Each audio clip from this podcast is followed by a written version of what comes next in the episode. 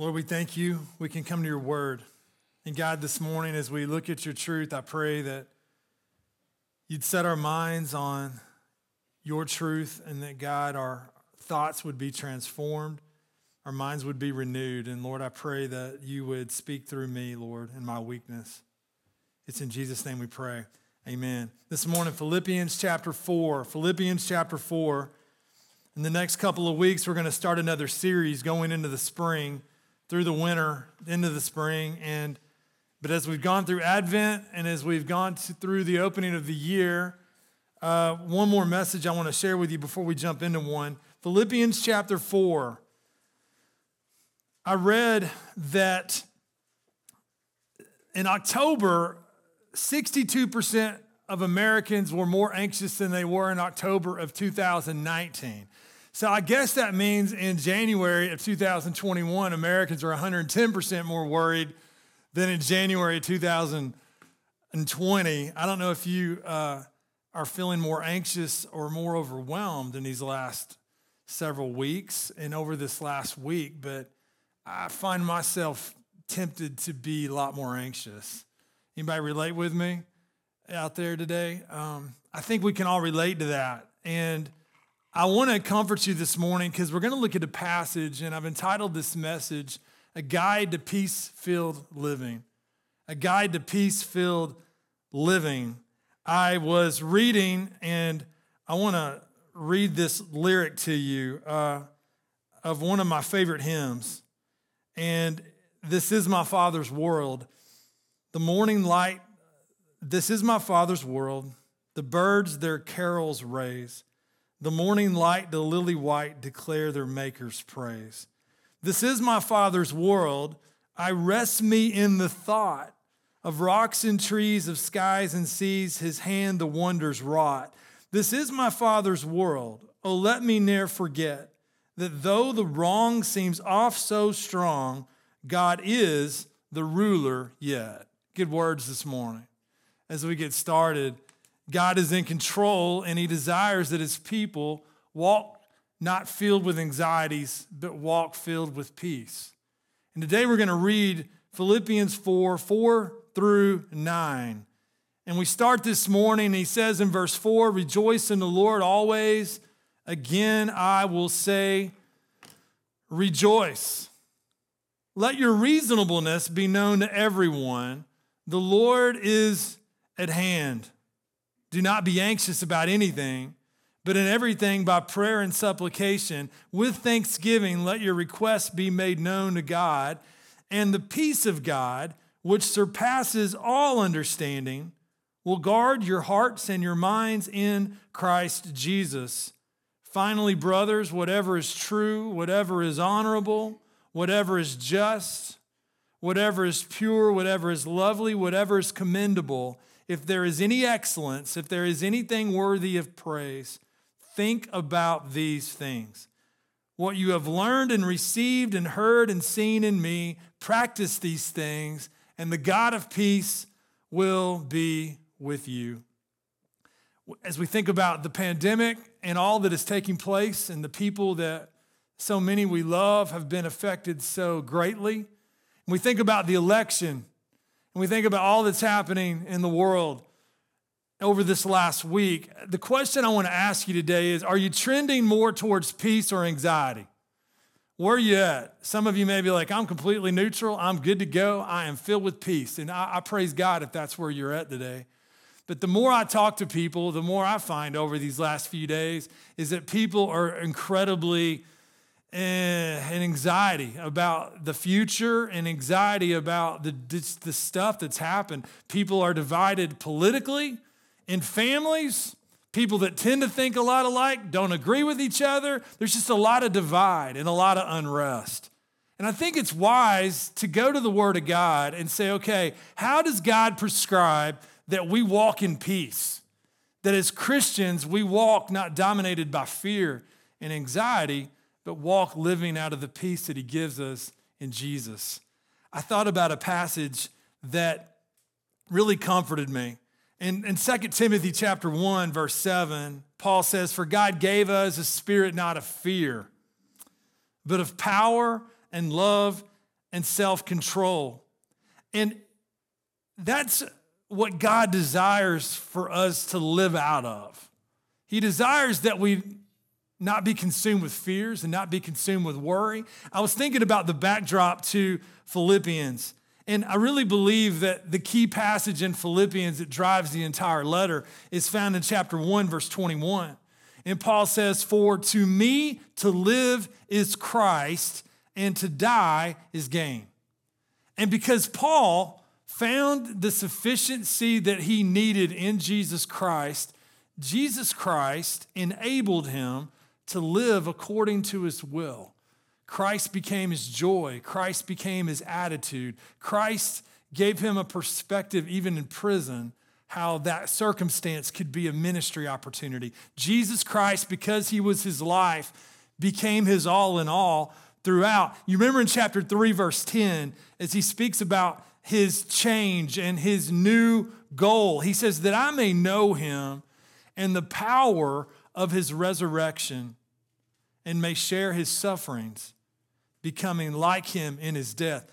To experience the power of the resurrection of Christ is what we need to not be dominated by fear, to not be dominated by worry, to not be unsettled. It's Christ in us. And today we're going to look at six essentials for peace filled living. Six essentials. If you take verse 4 of Philippians 4 and you go down to verse 9, there's command after command after command. And so what we begin to see is all of these commands. There's one that's not a command we're going to look at that falls up under one, but all of these commands really set the tone as to how we experience peacefulness, how we live walking in peace. But every one of these commands comes out of this reality. When Christ is our life, He enables us to experience and walk in these essentials that we're going to look at this morning. Six essentials for peace filled living. The first one I want you to think about this morning is the first essential is rejoicing in all things. Look at verse 4. Rejoice in the Lord always. Again, I will say rejoice. That word we are used to in church, you know, to rejoice, to be joyful. It is a, a, simple word in its meaning to rejoice, to be glad. But notice a few things about it.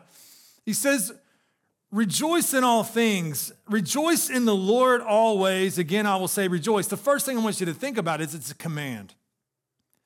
As Christians, we're commanded to live joyfully. We're commanded to rejoice. Now, you might be thinking, well, that's easy to say. Sometimes we equate rejoicing with positive circumstances. We rejoice. Uh, there's going to be a lot of Alabama fans rejoicing if they win tomorrow night. A lot of people excited, a lot of people happy. And there's going to be, you know, anytime anything goes well for you, there's a tendency, there's a human reaction to being positive when good things take place. But what you have to understand is biblical joy is not based on the circumstance, it's based on Christ. And you may be thinking, well, that's easy for you to say, but, but think about it. Paul is writing this letter from prison. He's writing it from prison, and he's writing it to people to say, look, I want you to understand Rejoice and let it be a way of living. It's a command, it's in the present tense, and he repeats it. He says, Rejoice in the Lord always, and again I will say, Rejoice. He shows them where the focus of their joy ought to be. He says, Rejoice in the Lord. I wonder uh, when life hits you and you're tempted to worry and to be filled with anxiety, I want you to notice something. When we live anxious filled lives and we live with a trajectory and we live trending towards a lack of peace, what you'll find if you take note is that that's when there's an absence of joy. There's an absence of rejoicing. You can't rejoice and be worried at the same time. They just don't work together. Think about it. The next time you're consumed with worry, stop and say, Hey, I wonder the last time I rejoiced or I gave joy, or I reflected on God's blessings. You just don't see it. I like looking at this from the context of the story that we've been talking about because we looked at Second Peter. In First Peter, Peter is writing to a group of, of suffering Christians. And as he writes to these Christians, it's really fascinating how he encourages them to rejoice because they're suffering and they're up under a really terrible leader. In, in 1 Peter chapter 1, immediately you're reminded that the Christians he's writing to are up under the rule of Nero. And I don't know about y'all, but I don't think there was probably a lot of excitement when they were watching election returns when Nero came into office. Not real promising. I think sometimes we can just lose perspective. And what does he do? In, in 1 Peter chapter 1, verse 3, walk through these verses before we jump into our text. Peter's writing obviously different from where Paul's at, but I want you to see what anchors Peter's understanding of joy was the very same thing that anchored Paul's understanding of joy. Joy is not based on circumstances, it's based on Christ and it's based on our blessings that we've experienced in Christ. 1 Peter 1 3, blessed be the God and Father of our Lord Jesus Christ. According to his great mercy, he has caused us to be born again to a living hope through the resurrection of Jesus Christ from the dead, to an inheritance that is imperishable, undefiled, and unfading, kept in heaven for you. Now, notice these truths. These are life giving. Do you think this would have encouraged a suffering church? A church that had been rejected, casted out, persecuted. He says in verse 5 who by God's power are being guarded through faith for a salvation ready to be revealed in the last time. And then notice what he does in this transition. In this, you rejoice. Though now, for a little while, if necessary, you have been grieved by various trials. We learn something really significant here. Joy is always centered on what God has done for us in Jesus Christ. Joy begins there. Joy is enabled by the grace of God in Jesus Christ, but it focuses on that. And, and what's fascinating is, you remember what Paul says in Galatians chapter 5? He said that joy is not just something that we do, joy is actually a fruit of what? A fruit of who? The Holy Spirit of God. But the fruit of the Spirit is love, joy, peace. And notice that. We've seen this before, but these characteristics hang out together. If we're going to think about peace filled living, you can't find peace without joy. I, I, like it's funny, you know, thinking about all of the the younger kids we watch, you know, growing up, we're reminded of ourselves growing up. And, and uh, I don't know about y'all, but I ran around with a group of people all the time. And if you were going to find me, you're going to find my friends. And if you're going to find peace in the New Testament, joy is going to be hanging out somewhere close.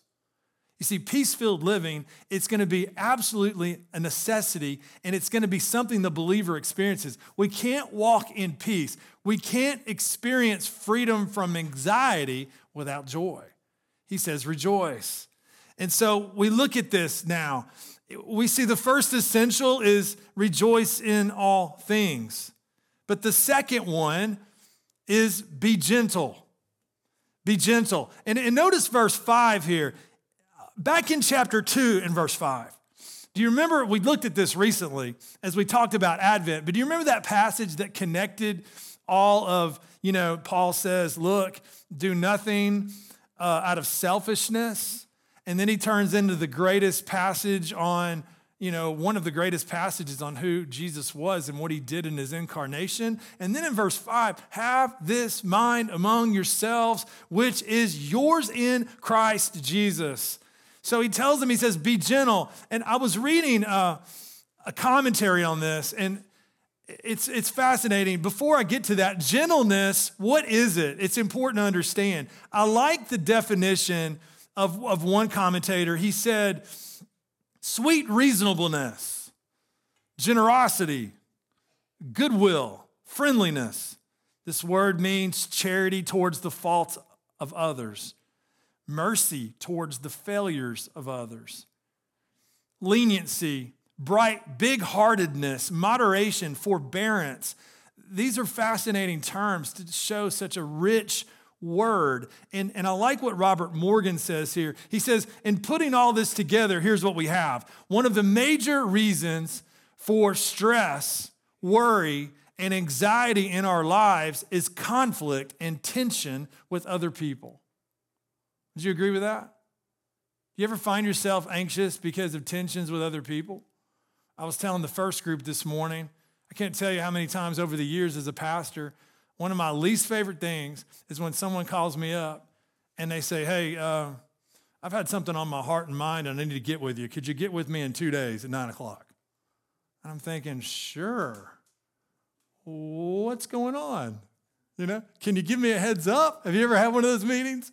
And I've, I've like, I, have thought, I've gone out of those meetings before, and, and because of the thought of conflict or the thought of tension, I have literally almost become sick thinking about what they want to meet about. And then that's usually when the person gets with you and says, Hey, I just want to let you know how much I love you and your family. You know, hey, I wanted to buy you $100 to Cracker Barrel. Uh, you know, something like that. And I'm thinking, I've been worried sick. But go further than that. It's not just the fear of maybe a conflict, but when you're in conflict with people, maybe it's a boss, maybe it's a coworker, maybe it's a teammate, I remember having conflict with a guy on my college basketball team. And you know what? There was anxiety with it. I didn't look forward to seeing him. There was a period of time. Some of y'all can relate this morning. And so think about it. Isn't it interesting? In, in a context where we typically don't go back to verse four, we think about just not being anxious. We could really gain from understanding all these commands. Be joyful. How are we going to be joyful when Christ is our life? Christ becomes our joy. When, when we walk and abiding in Christ, He becomes our gentleness. He changes the way we act towards people. I'll tell you what, I, I have learned more about social media. It's like, it's such a trap, isn't it? And how many people are gracious on social media? Not many. And, and people, whether it's sports, whether it's politics, people are rough. They're, they're just, they go after each other. Have you noticed that? You know, I know there's, there's some sweet, kind hearted, benevolent people on there. I just hadn't found them yet.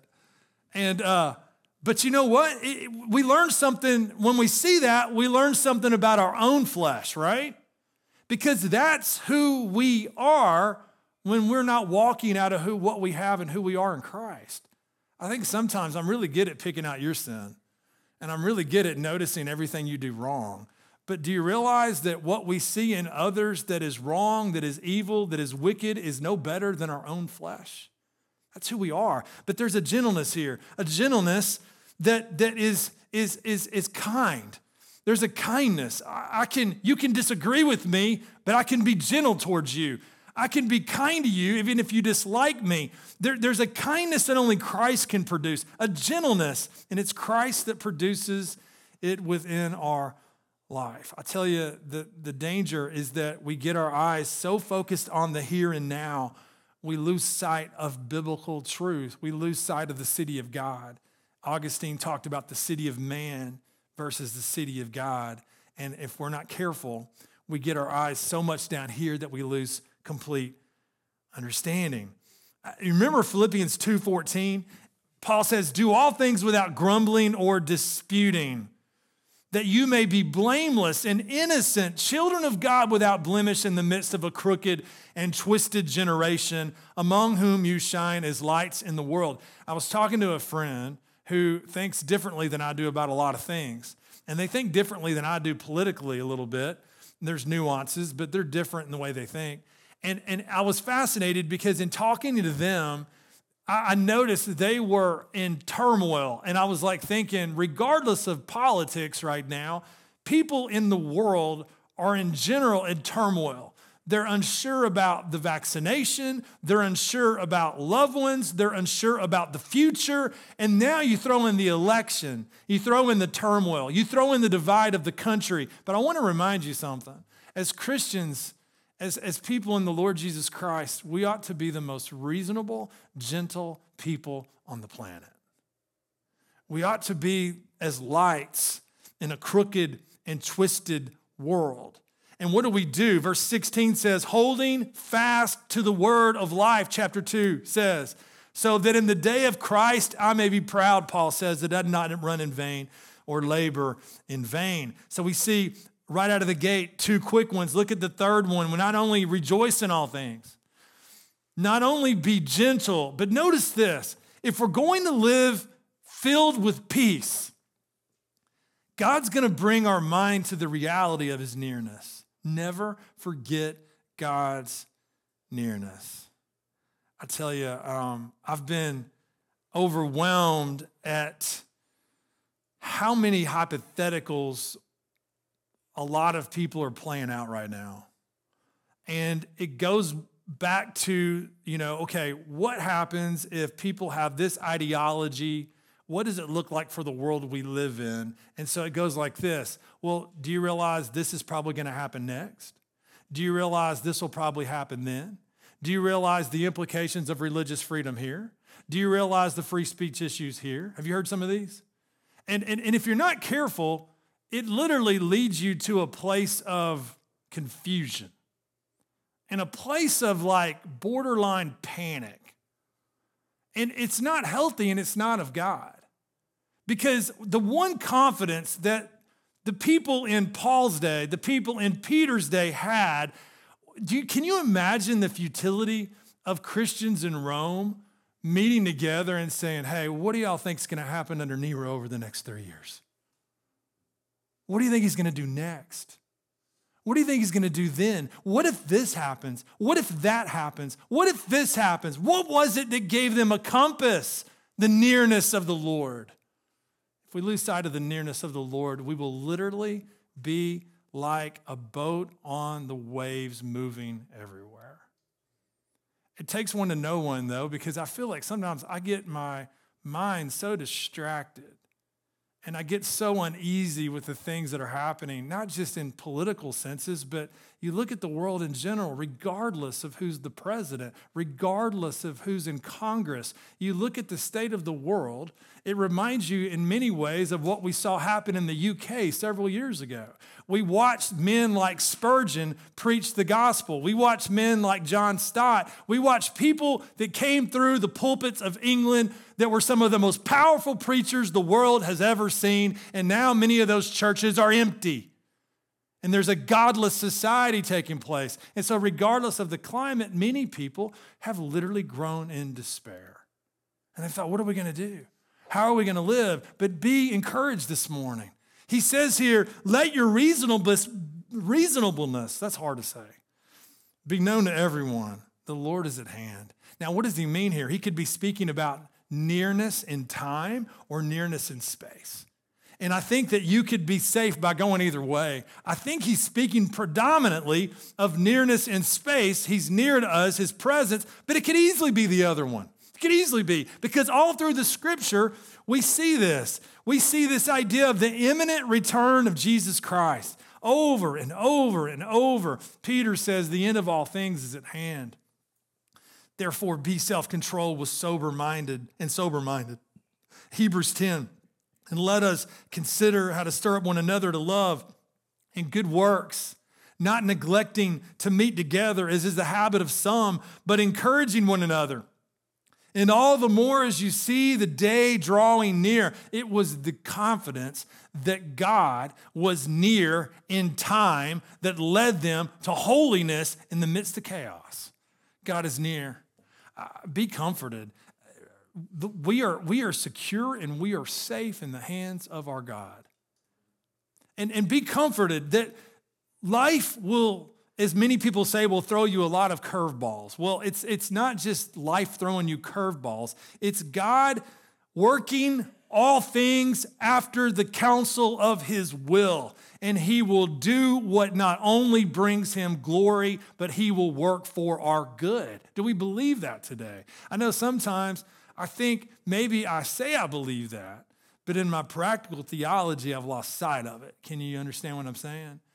Today, be encouraged by that because when we come back to these truths, we understand that these things are happening and they're going to take place according to God's will. Listen to Revelation 1, the revelation of Jesus Christ, which God gave him to show to his servants the things that must soon take place. And what was he speaking about? He was speaking about things there in the future. He was speaking about what God was going to do. And so we see First John say, And now, little children, abide in him, so that when he appears, you see, the confidence of the Christian. I love Titus chapter 2, verse 13, waiting for our blessed hope, the appearing of the glory of our great God and Savior Jesus Christ. Don't lose sight that God is near. He's near in time, but he's not only near in time, he's near in space. You say, what does that mean? Well, he's near in space. He's present. He's with us. He guides us. You know, Psalm 34 18 says, The Lord is near to the brokenhearted and saves the crushed in spirit. Psalm 145 says, The Lord is near to all who call on him, to all who call on him in truth. That's the confidence. In the Great Commission at the end, teaching them to observe all that I've commanded you. And behold, I am with you always to the end of the age. I remember Dr. Hillstrom at Western Seminary. He's now in heaven. Dear, dear old man in the faith. And I'll never forget, he looked at us with a glimmer in his eyes. And as he was discussing the Greek and he was discussing the tenses here, he said, Men, he said, this means age upon age upon age upon age upon age upon age. We never have to fear because the Lord is at hand. He's near in time, He's near in space. There's nothing that can take place in this world that we lose that promise. Be encouraged. It's easy to, to get our minds thinking strange. The first one that we see it's essential for peace filled living is rejoicing in all things. The second one with people, be gentle. The third one, never lose sight of the nearness of God. But look at the fourth one don't be anxious. I, would forgotten to write this one down in my cross references, and I was reading it before I came up here. 1 Peter 1 6. Humble yourselves, therefore, under the mighty hand of God, so that at the proper time he may exalt you, casting all your anxieties on him because he cares for you. The nearness of God assures us of the care of our God. This morning, are you filled with anxiety? The word means anxious care. To care, be anxious, troubled, to take thought. So many anxious thoughts we can be tempted to have. Jesus, however, does something remarkable. He, he says in Matthew 6, Mike read out of that passage earlier. And he says in verse 27 And which of you, by being anxious, can add a single hour to his span of life? In, in 31, he says, Therefore, do not be anxious, saying, What shall we eat? Or what shall we drink? Or what shall we wear? It, we can take confidence, and it's in that passage that Jesus does something remarkable. I remember seeing this for the first time a few years ago. I'd never seen it. In the context of the Sermon on the Mount, worry is right next to the section on treasures. Never even contemplated the connection. And, and the man said it like this He said, You know, we worry when what we treasure the most is at risk, but we rest when what we treasure the most is secure. I wonder this morning if you're filled with worry, what does it reveal? It reveals that our treasures are in the wrong place. You, you see, like, we, we, it's interesting because worry can seem like, I, I told you the story many times, but I remember, you know, as I got through my 20s and as I was entering my 30s, and, and, and God brought Ann in my life. And it's amazing how, you know, God uses a spouse to help you in the process of sanctification. You know, normally it's that whole idea of like, we're like, get behind me, Satan, you know, when somebody says anything to us. But all of a sudden, you know, people that love the Lord, that love you, that are in your life in that relationship, the Lord began to use her. And I remember one time she was like, you know, you're not trusting God. You're not trusting God. You, you, you, you're going crazy. And I'll never forget, it was like I was taking the normal worries of life and I was justifying those worries as like, what else would people do when they're faced with these types of feelings? They worry. That's normal. It's just like breathing. But then I realized, wait a minute, my worry reflects what I love, my worry reflects my treasures. And when, when Peter could look at a group of people who literally were in danger of losing their life at any time, and he says, Look, you can rejoice because your security is in the hands of Almighty God. It freed them because all of the loves of this world can be taken from me. And the moment they become at risk, if they truly have my eye and my love, I will be filled with anxiety but nothing can compromise my security in Christ. It's convicting, isn't it? But let it be hopeful because God gives us this passage because He desires that we not live in fear, that we not live with a lack of peace, that we not live filled with anxiety. He says, Don't be anxious. Don't be anxious, but trust Him. And He moves right into the next one, and it goes hand in hand. He says, Rejoice Again, think of it like this as we look to God in the midst of trouble, God gives us the ability in Christ Jesus to be joyful. As we look to Him, He produces a gentleness in our lives, in our relationships. He gives us a promise and a sense of His nearness. He gives us the ability not to completely go after anxiety, and but do what? Be continual in prayer with thanksgiving. Continual in prayer with thanksgiving. Notice all of the words he uses here in verse 6 that speak of this. He says, Don't be anxious, but in everything by what? Prayer. And then he says supplication. Then he mentions another type of prayer. He says thanksgiving. And then he says, let your requests. He says four different words that relate to prayers there prayer, supplication, thanksgiving, request.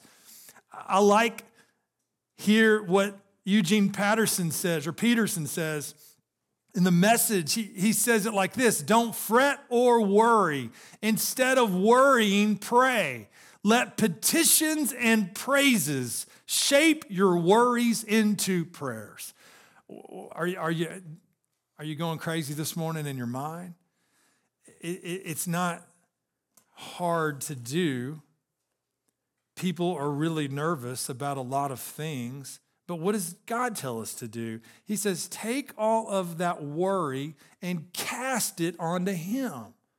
Take all of that worry and, and let all of these petitions and praises that God will bring us to, let it shape that worry into prayer.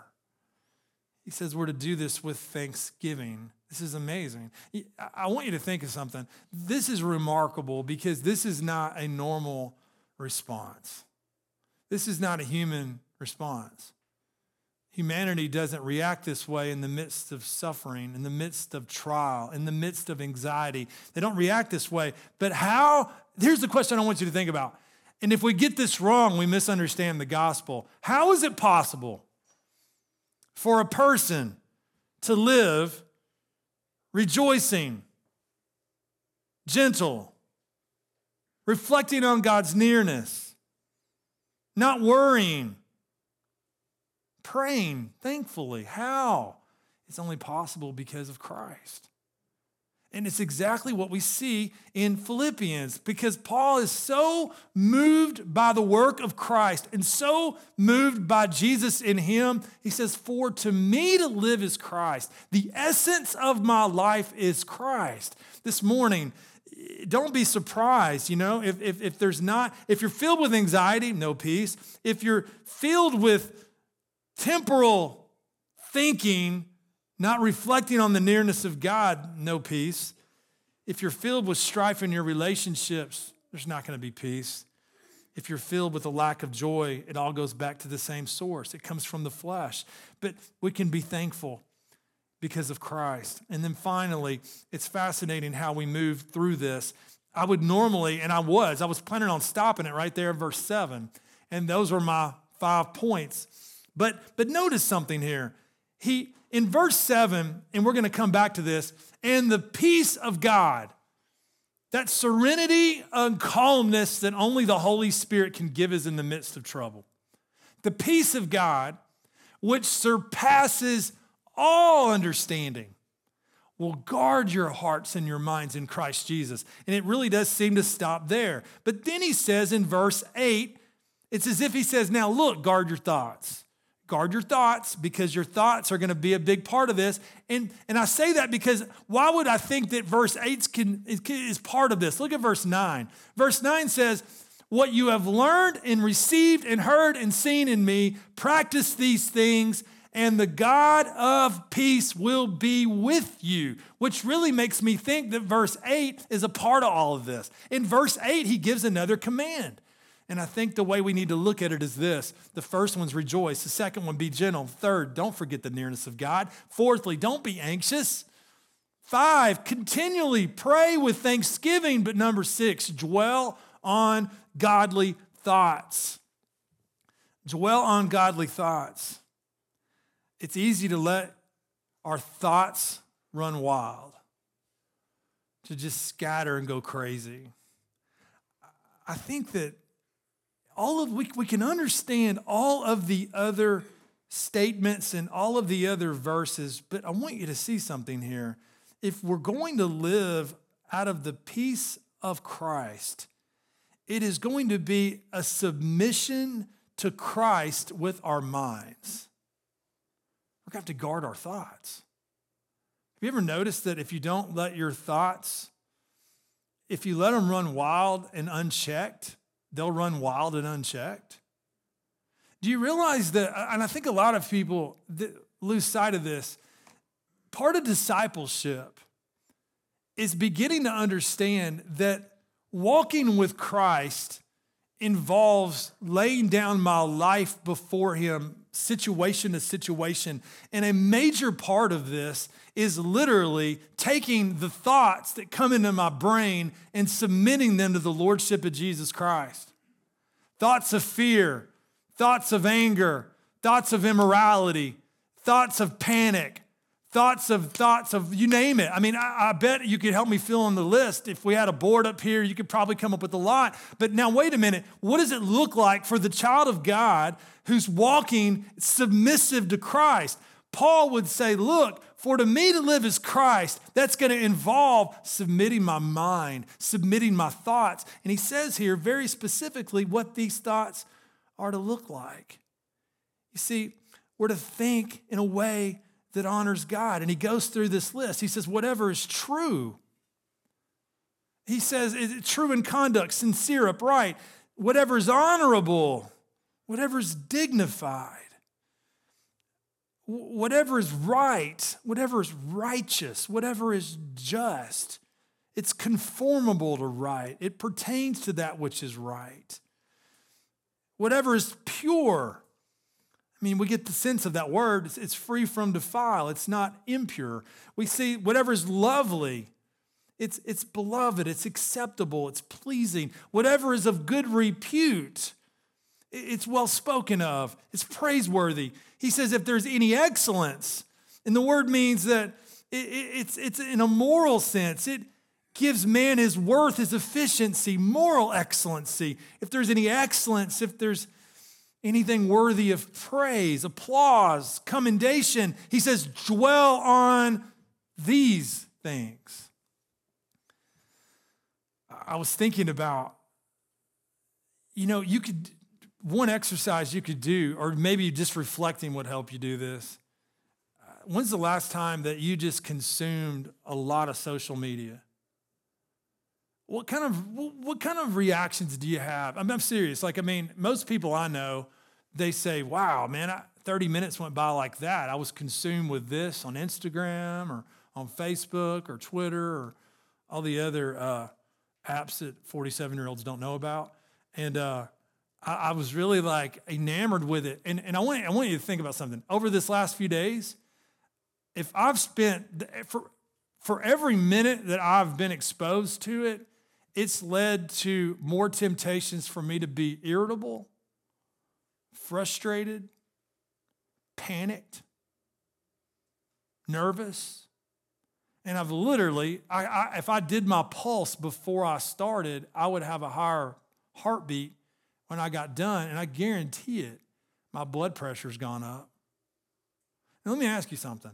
What do you think are the implications for a child of God who consumes a ton of social media and rejects the Word of God? What do you think it looks like in their life practically? If you were sitting across the table, biblically counseling someone, some of you might be horrified by that, but just imagine. Somebody said, uh, Hey, I want to go to lunch with you. And they sat across the table and they said, Hey, I'm not spending any time in God's Word, but I'm spending four hours a day on Instagram watching people tell me about what's getting ready to happen in America. What would be your biblical counsel to them as to how to think peacefully? You see, Paul gives us a prescription here. We have to dwell on the things that are righteous, dwell on godly thoughts. And I want to encourage you if, if, if as much as we can learn from our, all of our perspective of being over here, now I want you to think on something else. Think about the last time you spent a lot of time in God's Word and think about the, the freedom, the peacefulness, the clarity that it brought you in your heart and in your mind. We need desperately during not just these days, but all of our days to have the Word of God renew our minds and transform our thinking, or we will not be peace filled people. And I want you to be comforted throughout this because over and over and over and over. That's why I love verse 9. What you have learned and received and heard and seen in me, practice these things.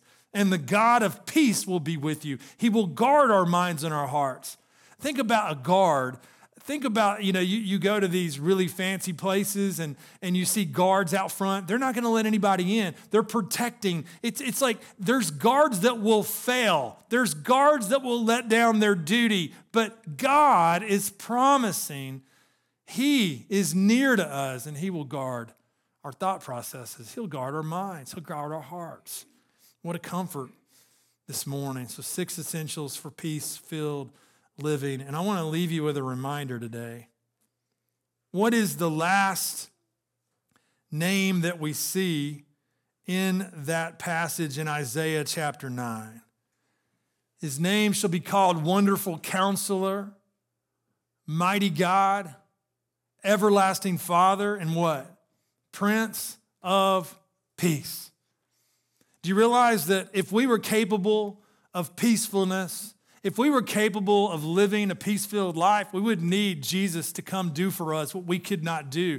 The incarnation is our invitation to see not only our need as sinners, our lack of peace, our lack of wisdom, our lack of strength, our lack of anything, but to look unto Christ. And as we look unto Christ, as we yield to Him, as we trust Him, He's the only way that we can experience a peace filled life. So today, as we leave, I challenge you, I encourage you don't live out of fear, don't live out of dread, don't live filled with anxiety. God has given us everything we need for life and godliness. He's given us the Lord Jesus Christ. He's given us the power of His Holy Spirit. And He calls us today to see these essentials that will be in our life when we walk in peace. Let's look to Him. Let's trust Him. And remember, let's not get so sidetracked that we offer no peace and no hope to a world that is confused. Wouldn't it be tragic if the people of God were in nothing but chaos right now? While people who have not experienced the Prince of Peace live chaotic, drama filled lives. Let's live mindful of His truth. Let's pray.